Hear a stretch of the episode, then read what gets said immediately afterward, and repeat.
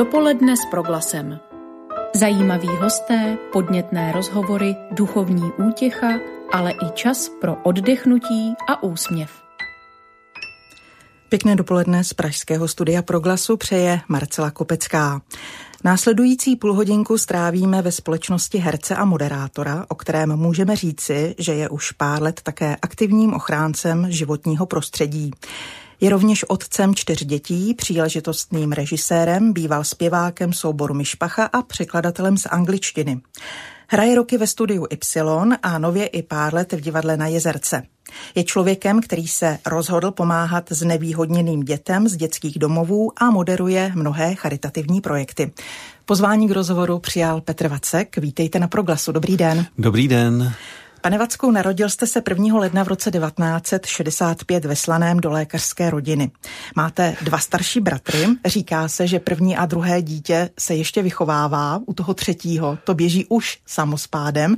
Je to případ i rodiny Vackových? Nechávali jste, vás rodiče být? Vy jste začala tak krásně, jako kdybyste psala nějakou životopisnou knihu. Ale je to pravda. Já si pamatuju, jednou jsem seděl někde na neurologii a tam měli nějaký lékařský časopis a tam bylo přesně stanoveno, jak, jaký jsou typy lidí podle toho, jestli byli první, druhý nebo třetí dítě a na nás to přesně sedělo.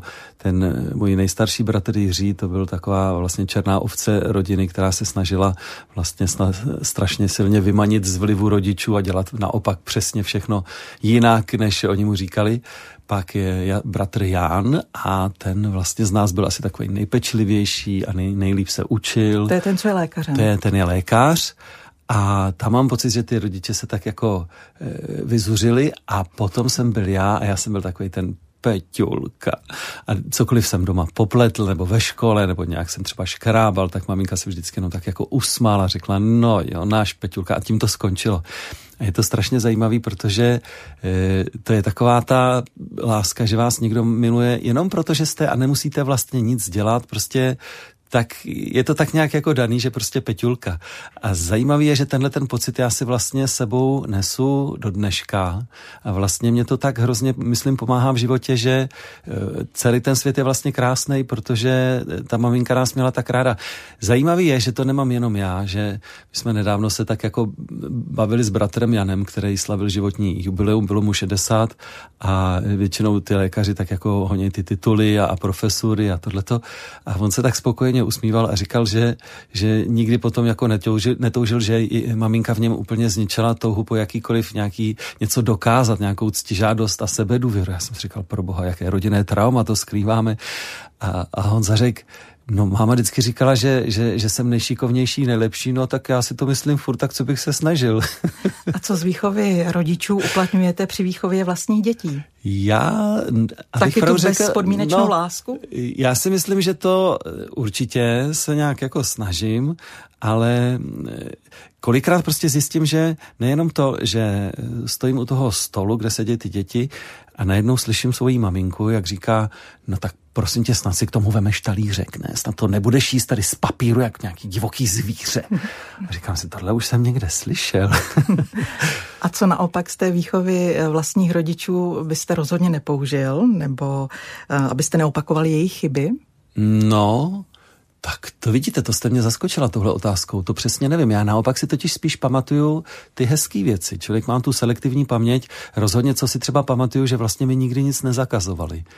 A tím pádem já vlastně jsem ani tak moc nezlobil v pubertě, protože vlastně já už jsem všechno mohl, tak co bych jako kopal do dveří, které už jsou dávno otevřené. To, to vím, že rozhodně eh, tam ještě byla hrozně zajímavá věc a taky spíš kladná. Já vlastně nevím, co vám na to mám říct. Eh, oni byli opravdu velmi eh, velký komunisti, moje rodiče. Mm. A i tak jako docela o, o tom byli přesvědčení, ale na druhou stranu nám třem nikdy neříkali, co my si máme myslet. A to mě prostě přijde vlastně, když na to zpětně koukám, naprosto úžasný, že nás naprosto nechali, ať si my uděláme svůj vlastní názor na věci, do ničeho nás nenutili a vlastně takže my jsme vyrostli tak, jak jsme vyrostli, přestože vlastně eh, jsme měli šanci být úplně jakoby pokřivený lidi. Jo? Je to hrozně zvláštní, ale naprosto nás nechali jít svou vlastní cestou. Co teda pro vaši rodinu znamenal rok 1989? To bylo hrozně zajímavé, protože e, mý rodiče to nesli strašně těžce ale vlastně ve smyslu jakoby nějakého provinění. Oni, oni prostě měli pocit, že to, co jako pro ně vlastně bylo důležitý a co jim připadalo, že vlastně někam se ten život ubírá celý ten svět, takže to totálně zklamalo a zkrachovalo. A vlastně eh, obvinovali vlastně sami sebe, jak mohli být jakoby tak hloupí. Myslím si, že pro ně to bylo veliký jako jednak zklamání. Na druhou stranu velký ulehčení, protože až vlastně tehdy jsem poznal, že spoustu eh, z toho, co dělali, vlastně dělali ze strachu.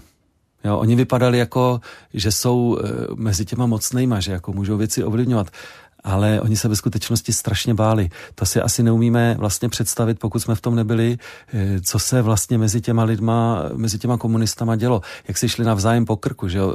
Takový projev byly 50. léta, kdy se vraždili navzájem mezi sebou nelítostně. A vlastně, eh, což je strašný, vlastně i ty oběti eh, vlastně byly, to nebyli žádný hodný, ubohý lidi, jo? to vlastně byli stejný gauneři, jako ty, co je vraždili. A najednou vlastně jsem viděl, jak s jakým ulehčením vlastně odložili ty stranické knížky, rezignovali na všechny funkce a, a postavení a vlastně s velkou jakoby úlevou šli do důchodu, protože v tom muselo být hroznýho strachu ve všem. To byla taková směs, vlastně dělali to vlastně trošku, že to bylo výhodný, trošku tomu věřili, ale byla tam obrovská příměs strachu. Hmm. Vy jste, když se vrátím do vašeho dětství, jako uh, kluk měl doma takřka malou zoo. Měl jste terárium. Střídavě, ano. Choval jste hady, plazy, ano. myšky. Uh, odtud pramení uh, ta vaše touha chovat se odpovědně k životnímu prostředí? Já si myslím, že jednak díky tomu, a vlastně díky tomu jsem pak i ty zvířata přestal chovat, protože pak jsem se najednou říkal to, proč já mám, někoho držet v bedně, když patří do nabibiské pouště, že jo. Ale tam byla ještě jedna velice důležitá věc a to byl uh, oddíl.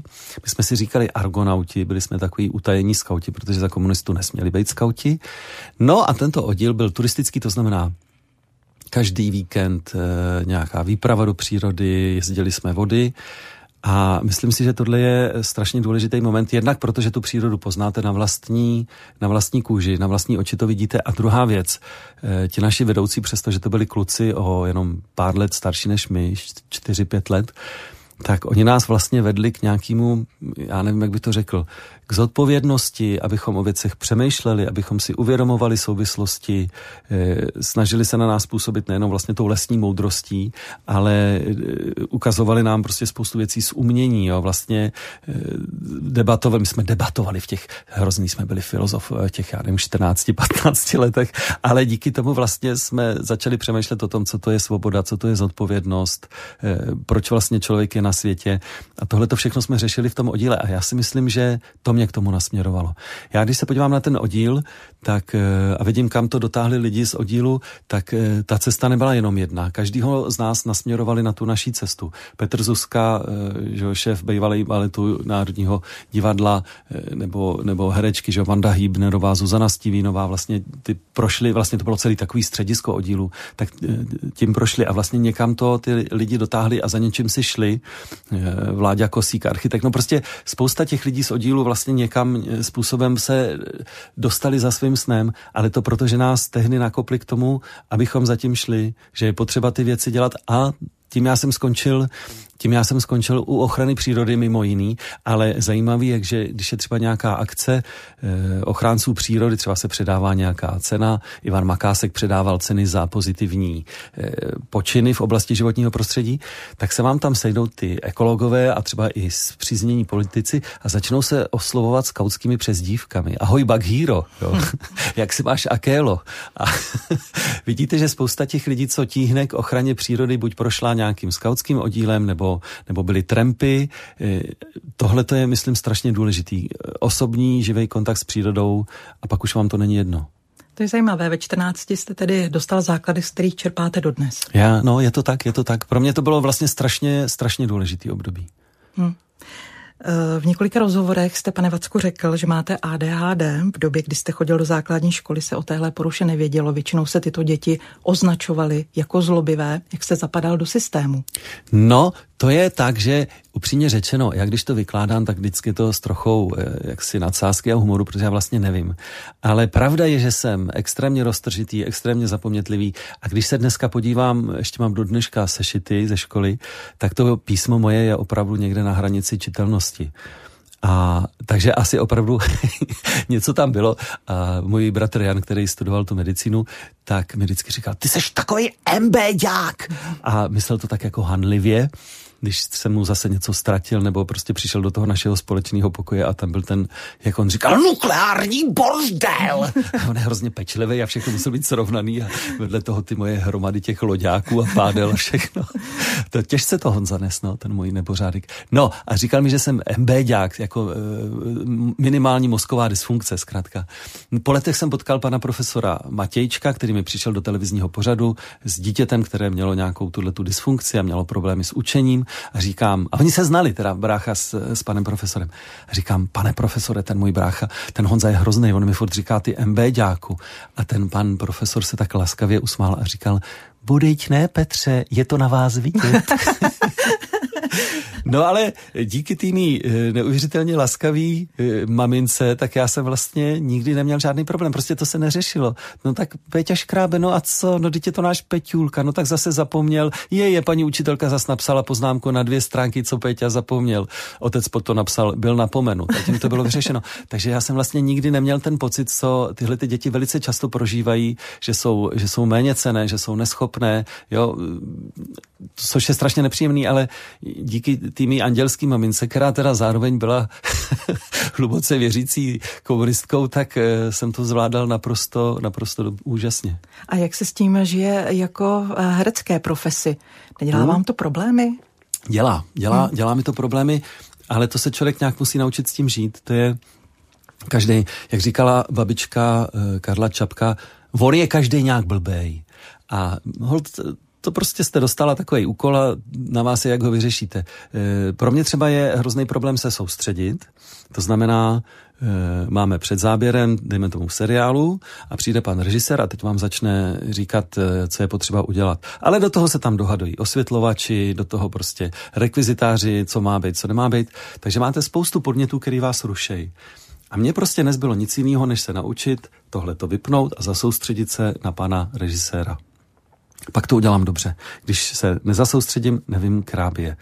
A leta mi přišlo na to, že vlastně ta moje neschopnost jako udělat to, co chce režisér, není nedostatek talentu, ale že to je ta neschopnost se soustředit. A v okamžiku, kdy jsem se to naučil, tak ono to jde. Pravda je, že jsem kolikrát velice nesnášenlivý herec, když třeba jsme v divadle na zkoušce a pracuje se a vedle se někdo baví, já to nezvládám, tak hned na ty lidi křičím, pro mě je to strašný problém a hrozně mě to vyčerpává, když mi tadyhle něco jako kape nějaká voda a já nemůžu poslouchat to, co je důležitý. No. Ale tak jako dá se s tím žít. No. Já si nedovedu představit, že křičíte, že zvednete hlas. No Pro mě jste prototypem uh, velmi laskavého člověka. To je ten mediální obraz, který možná teď v tuhle chvíli trochu no, narušíme. Uh, ono to dokonce, to taky, to je hrozně legrační, že to všechno má svý vědecký názvy. Tomu si říká dráždivá slabost. že když jste třeba unavená, to vidíte na, právě na malých dětech, který nějakou tu eh, poruchu mají, tak eh, dokovat jsou, eh, nejsou unavený, tak vlastně jsou hodný. A jakmile se unaví, tak začnou strašně zlobit. Protože už nedokážou ovládat všechny ty věci, co v nich takhle poskakujou a za normálních okolností se to takhle usadí. A já vlastně, když jsem v pohodě, tak jsem tak jak je ten mediální obraz ano, toho laskavého člověka a pak jsem unavený a vyčerpaný a už to nezvládám a už tak jako občas i, i křičím a jsem nervózní a popudlivý. No. Pak je mi to líto a omlouvám se, ale no hold, prostě tak to je. Po základní škole jste vystudoval přírodovědecké gymnázium, Aha. Eh, zajímala vás biologie a zoologie, uvažoval jste, že budete lékařem ano. nebo možná veterinářem. Nakonec jste šel na damu, co se stalo? No a to nikdo neví. Já na to vždycky říkám, že e, jsou na to taková jako racionální vysvětlení, ale přesně, co se přesně stalo, to nevím. Ale zajímavý je, že jak jsem předtím e, byl přesvědčený, že žádné jiné povolání než medicína neexistuje, že nejlepší na světě je být lékař a nic už pak není, tak jsem to nejenom měl s tím hercem. Jednak vím, že mě to říkali v tom oddíle argonautským, že teda opravdu bych měl zauvažovat o změně profese. Měl jsem přes dívku Pierrot v oddíle, pak vím, že byl pan učitel Mensinger na základní škole, který mi říkal, Petře, ty toho doktora nikdy dělat nebudeš a já jsem se tomu tehdy smál, že o co může nějaký učitel angličtiny vědět, co já budu dělat.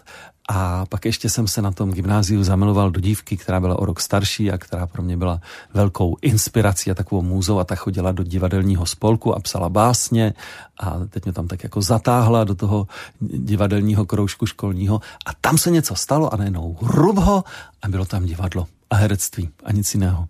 Tak jak předtím tam byl lékař. Kdo byl uh, vedoucí vašeho ročníku na Damu tehdy? Regina Rázlová. Uh-huh. A s kým jste chodil do ročníku? To je plejada slavných hmm. men. Bára Hrzánová, Simona Postlerová, eh, Martin Dejdar, Mirek Hanuš, Mirek Petr Táborský, Jančařík. Petr Jančařík. No. Ano, ano. Z Brněnského divadla Radost. Ano, ano, no, ano, neplést s tím moderátorem. Ano, ano. No, eh, potom eh, výborný herec Martin Mejzlík, ten hraje, myslím, v Pardubicích. Iva Vavrová, ta bohužel se toho divadla tak nějak asi vzdala, ta, ta nějak zmizela bez stopy. Rostia Čtvrtlík, to mm. bohužel kolega, který už umřel, ale to byl výborný daber, znali ho, z, jak se to jmenuje, ty přátelé. Přátelé. Přá, ano, Chandlera. Úplně všechno. no, na koho jsem zapomněl. Jarmila Skopalová, z je mm-hmm. dneska dramaturgině v České televizi, aspoň co já se pamatuju. Eh, takže my jsme byli Samá docela... silná jména. No, no, no, mm-hmm. sil, silný ročník, no. Eh, Jste členem legendárního studia Y, hrajete a režírujete v divadle na Jezerce, vídáme vás v televizi, zároveň ale pomáháte v nejrůznějších charitativních projektech. Byl jste i v radě Greenpeace. Z čeho pramení vaše občanská angažovanost? Vyrůstá z pocitu, že herectví je mnohými někdy nahlíženo jako práce, která má přece jenom trošku pomíjivý charakter. Večer to odehrajete a zítra už potom Ne, není to- vidu? Pořád ne. Máte naprostou pravdu. Tenhle ten pocit mě velice často přepadá, že je to strašně pomíjivý, že jeden den zahrajete něco tak, že vás všichni obdivují, druhý den e, po vás ani pes neštěkne, protože zrovna lidi nemají náladu, světská sláva, polní tráva. Tady málo, kdo, málo kde je to tak vidět jako v této oblasti, ale e, to pořád vychází z nějakých těch základů morálních, který mi dal vlastně oddíl, který vlastně svým paradoxním způsobem mi dali i rodiče. Eh, protože naši rodiče pořád někomu pomáhali. Jo? eh, Pro mý rodiče ten, ta medicína nebyla, eh, že se chodí do zaměstnání. Oni to fakt měli jako poslání. Pamatuju se, kdykoliv jsme někam přijeli na dovolenou, kdokoliv přišel, pane profesore, mě něco je, bez jediného slova, jako že by ho někdo obtěžoval, nebo táta se sebral a šel pomáhat. Ať to bylo prostě e, u nás, jak se to jmenuje, Nová Ves Lhota, tak prostě tam přišel nějaký vesnický kluk, že má nějakýho nežida na zadku, že táta šel pomohl. Jo. Nikdy neexistovalo, že by třeba řekl, teď jsem na dovolený, nebo prosím vás, neříkejte lidem, že jsem doktor, aby mě neotravovali. Neexistovalo. Pamatuju se, jak u nás doma se vařila strava pro nějakou holku, která ležela u něj na oddělení. On měl strašně těžký případy, takzvané eh, sepse, otravy krve. A to byli lidi opravdu na umření. A byla tam nějaká holčička, který, jak jsem to pochopil, tehdy dětskou myslí, uhnělo půlka břicha a nemohla vůbec jíst. Takže dosta- náš otec doma s kuchařskou knihou a s mojí maminkou vymýšleli, co by pro ní udělali, aby a vařili doma něco na způsob vaječného koněku, aby ta holka měla co jíst, protože nemohla jíst normální stravu. Jo, aby to bylo to si myslím, že prostě na mě, na mě přenesli. Eh, Pamatuju se, že u nás jednou bydlela jedna sestřička, kterou manžel mlátil. Jo, už tehdy někdy v těch hlubokých 70. letech moje máma přesně věděla, jak se má chovat člověk k agresorovi, jo, že prostě ta sestřička nesmí prozradit, kde je a nesmí mu věřit, že se polepší. Jo. A tohleto, tohleto vlastně do mě tak jako vtiskli, takže prostě mně to přijde naprosto přirozený a naopak já to spíš dělám z takový hrůzy. Jakože kam se ten svět řítí, co se to děje a jestli ho nem něco neuděláme, tak, eh, tak to možná dopadne jako hodně špatně. Já si nemyslím, že pomáhání by bylo něco jako, jak bych to řekl, to není nic chválihodného, to je, jako si mějete ruce po záchodě, to je prostě naprostá nutnost. To není žádný dobro po práci. Mhm. Naším hostem ve studiu je herec a moderátor Petr Vacek. Ypsilonka je místem, kterému jako herci zůstávají léta věrní uh, Jiří Lábus, Jan Jiráň, Mirek Kořínek, Marek Eben nebo Jana Sinková či Jan Schmidt. Pojí vás nejenom letitá přátelství, ale i společná poetika. Chci se zeptat ale na druhou stránku věci. Jakou budoucnost má podle vás takto silné generační divadlo? Co bude dál? No všechno pět, na světě má let? začátek, prostředek a konec. Mm-hmm. A já mám pocit, že vlastně, když se podíváte, kolik nám je, že mě, mladýmu klukovi z Y je 55, eh, kolik je Honzovi Šmídovi, takže se k tomu konci prostě blížíme, tak to jako na světě je a s tím se člověk musí smířit. Na druhou stranu, uh, myslím si, že uh, by byla veliká šance, aby ta poetika pokračovala svým způsobem dál, protože ta se do nás všech vtiskla a třeba já, když dělám nějaký představení, tak já vlastně najednou na to koukám a furt mi z toho leze ta Y, i když samozřejmě jinak v jiném prostředí, dejme tomu na jezerce s jinýma lidma, který mají jiný schopnosti, jiný pohled na divadlo, ale vlastně je to proto obohacující, že co oni tam přinesou. Ale myslím si, že to bylo ve své době tak strašně silný. Já si myslím, že v 80. letech to divadlo bylo opravdu na světový úrovni a že ani, ani se to tak jako vlastně nedocenuje dneska, co, co tady se dělo. A v, myslím v té Y že je z čeho vycházet a šlo by určitě to udělat dál, aby, aby se, jak se říká, aby vstali noví bojovníci a ten Šmídův prapor, aby někdo třímal hrdě dál. Myslím si, že třeba zářným příkladem toho byl Jirka Havelka, který udělal v Y spoustu nádherných představení, které se hrajou dnes, drama v kostce, třeba to je moc krásný představení. A ten jako kdyby naprosto pochopil, o co Honzovi Šmídovi šlo a uměl v tom dokonale pokračovat, ale dal do toho ještě svoji mladickou energii a vlastně energii všech těch mladých herců, tehdy to byli studenti, eh, a vlastně ta Y vlastně byla schopná žít dál. A viděla jste opět v režii Jirky Havelky, jste viděla eh, Y v jejich nejkrásnějších letech, kdy ještě to bylo takový opravdu jako kolektivní divadlo, že tam nebyly herecké hvězdy, ale fakt to byla parta lidí. A tohle to třeba ten Jirka eh, jakoby uměl. Takže já si myslím, že i kdyby se stalo to nejhorší a Y zanikla, zmizela ze světa a objevilo se tam nějaký úplně jiný divadlo, tak určitý stopy budou v české kultuře pokračovat dál přes nás všechny, co jsme tím divadlem prošli. My to vlastně budeme tak jak tu nějakou nemoc, my to budeme prskat na lidi, jak ten koronavirus a Y v nějaký podobě bude dál. Pane Vacku, já se přiznám, že můj nejmilejší je vaše role Milouše. V seriálu Saturnin s Janou Sinkovou jste vytvořili údernou dvojici, která válcovala všechny kolem. Eh, ten příběh pokládali mnozí za nesfilmovatelný. Vám se podařil opak. Bylo vám už během toho natáčení jasné, že tohle prostě vyjde? Že se ne. zařadíte do zlatého fondu české televizní ne. seriálové tvorby? Úplně naopak. Já jsem během toho, protože já jsem o tom měl úplně jiné představy než režisér Věrčák a já jsem tomu vlastně nerozuměl, proč se to dělá tak, jak se to dělá. E, já jsem hrozně chtěl být velmi divoký Milouš a protože my jsme vlastně Saturnina úplně poprvé jsme ho z knihy převedli na divadlo v divadle Řeznické. Rok si nepamatuju, to souvisí s tou mojí dysfunkcí, čísla si absolutně nepamatuju, ale bylo to nějak těsně po damu, takže mi mohlo být kolik, 24-25 let a hráli jsme to v divadle Řeznické, tam jsem hrál Milouše a dělal to Honza Marek. To byl takový geniální režisér, dneska žije mimo Prahu a věnuje se výtvarnictví, ale e, tam to poprvé vzniklo. A už tam bylo jasný, že to lze převíst. Potom vlastně, ale tam jsem byl právě takový divoký Milouš, takový opravdu jako, trošku jsem, pravda, strhával na sebe pozornost, dělal jsem si ze všeho forky a v tom představení to. Pak přišel pan režisér Věrčák a vlastně strašně mě zkáznil. A všichni jsme byli vlastně takový ukáznění a to tempo pro mě bylo strašně pomalý a vlastně jsem ho vůbec nechápal. Hmm. A teprve až reakce diváků mě vlastně přesvědčily o tom, že ten Věrčák přesně věděl, proč to dělá a jak to chce. A to, že máte pravdu, o tom svědčí i komentáře třeba uživatelů na různých filmových webech, kteří vám dávají za pravdu. Eh, k Saturninovi jste se vrátili ještě jednou v divadle na Jezerce jako režisér. Adaptaci příběhu Zdeňka Jirotky uváděla či uvádí divadla napříč republikou. V celonárodní anketě Kniha mého srdce Saturnin získal suverénně první příčku. Proč podle vás příběhy nesmělého pana Jiřího a jeho potrhlého sluhy Saturnina i po 78 letech eh, stojí za to připomínat? Připomínat? Stále baví ty lidi? Já si myslím, že to je strašně tou dobou vzniku. A my už eh, kolikrát ty souvislosti nevnímáme. E, Jerotkovi vyčítali lidi, že kopíruje Woodhouse a že to je vlastně vykradený. Jo, že to je ten, Ask, ten Jeeves sluha, že to je ta postava. Já si myslím, že jemu se naopak podařilo v době opravdu největšího národního temna e, vzít to, co lidem připomínalo Anglii a demo, to nejlepší z Anglie, demokracii a vlastně to se mu podařilo převést do českých poměrů.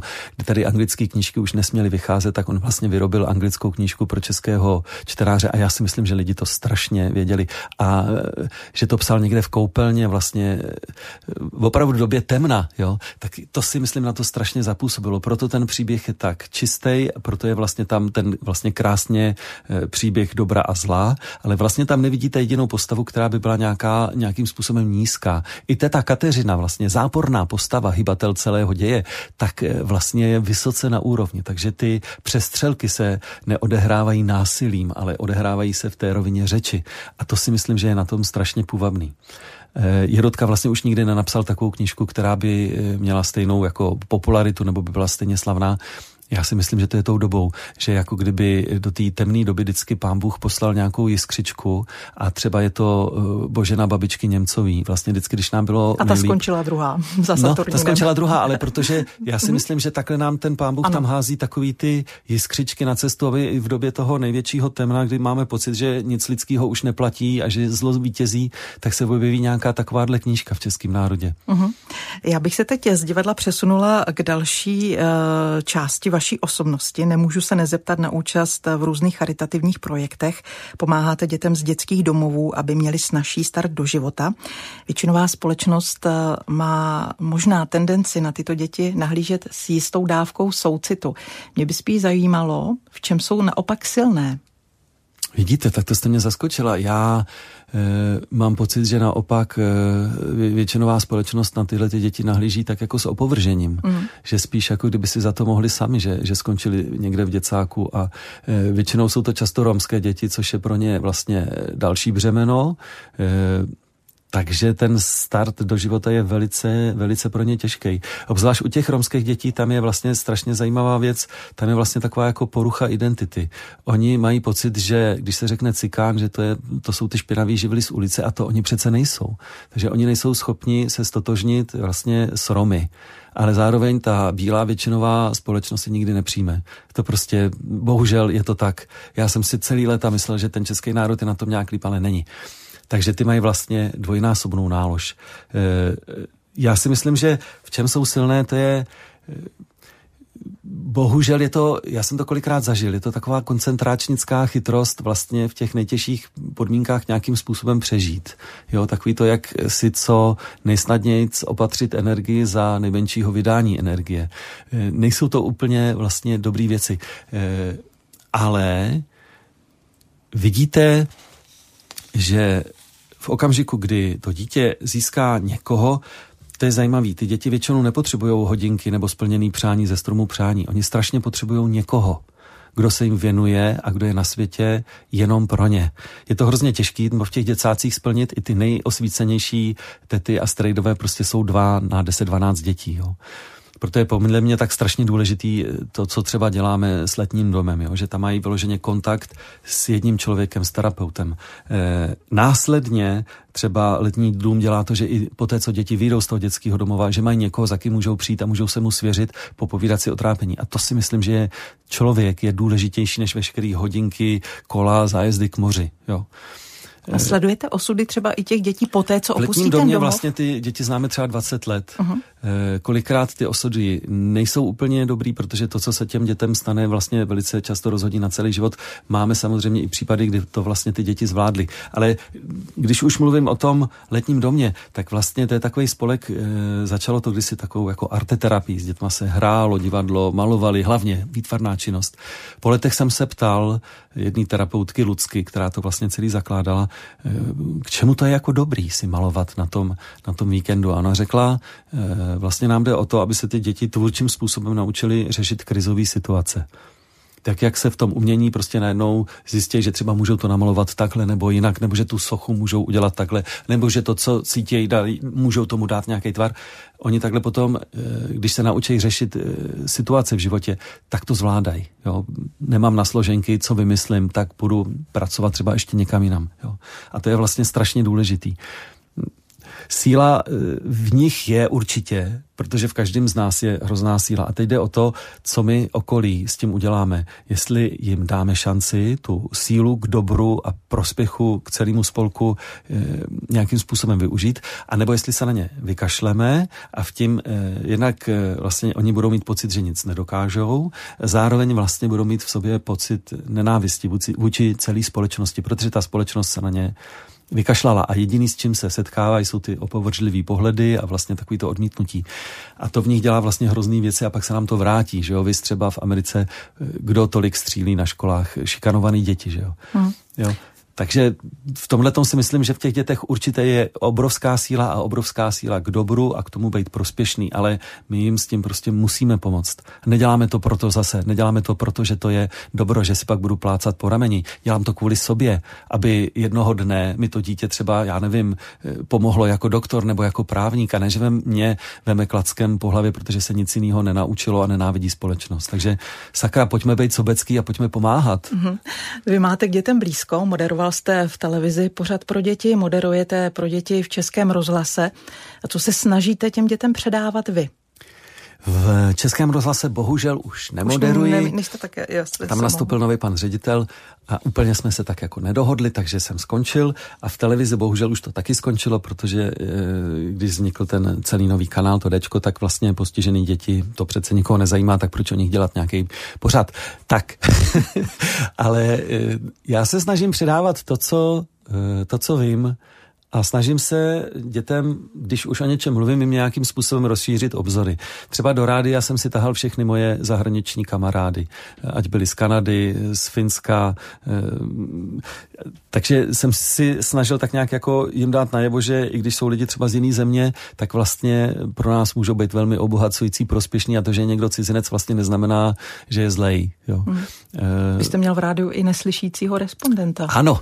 Jak se to vlastně technicky děje? To se technicky děje tak, že vlastně jak jsme tady my dva, tak by tady ještě seděl tlumočník do ano. znakového jazyka a ten by moji otázku přetlumočil a následně by mi přetlumočil odpověď. Hmm. Takže je to jako kdybyste měla angličana nebo bylo to hrozně, bylo to, myslím, že jsem první na světě, kdo měl neslyšícího Člověka v rádiu. V rádiu. Eh, pane Vacku, v úvodu jsem vyjmenovala všechno, čím jste profesně procházel. Herec, moderátor, režisér, překladatel, ekolog, těch rolí je spousta. Na závěr se tedy zeptám, co byste, pane Vacku, chtěl, aby si lidé, na jejich názoru vám opravdu záleží, spojili s vaším jménem? Zkrátka, když se řekne Petr Vacek, nesmí chybět? No, vidíte to. Teda vy dáváte takové těžké otázky. Mě zavařujou ty v hlavě ty závity. No určitě bych chtěl, aby, aby se vědělo, že se snažím šetřit přírodu a že to považuji za důležitý. Určitě bych chtěl, aby se vědělo, že mě hrozně vadí jakákoliv forma eh, rasismu, ať už je to vůči víře, barvě pleti, protože mm, díky svým letům a zkušenostem jsem došel k tomu, že lidi na celém světě jsou všude stejný, ať jsou jakýkoliv víry, barvy pleti, vždycky jsou dobrý a zlí lidi a ve skutečnosti jsou jenom dva národy, ty, co jsou schopní se domluvit, to je jeden, a ty druhý, ty nejsou schopní se domluvit. A můžou si říkat jedni, že jsou muslimové, jedni, že jsou, já nevím, křesťani, ale pro mě jsou to vlastně nebezpečné bezpeční lidi, ať se tváří jakkoliv. A to bych taky chtěl, aby se o mě vědělo. A tak bych byl rád, aby se vědělo, že jsem v Y strávil krásný léta. A tak bych byl rád, aby se vědělo, že doufám, že na jezerce teďka děláme moc hezký představení. Uzavírá dnešní host pořadu dopoledne s proglasem. Děkuji za návštěvu Petru Vackovi, přeji vám pěkné léto a ať se vám i nadále daří ve všem, co děláte. Naschledanou. Naschledanou. Od mikrofonu se loučí a dobrý poslech dalších pořadů proglasu přeje Marcela Kopecká. Dopoledne s proglasem. Každý všední den mezi devátou a desátou jsme v tom s vámi už 25 let.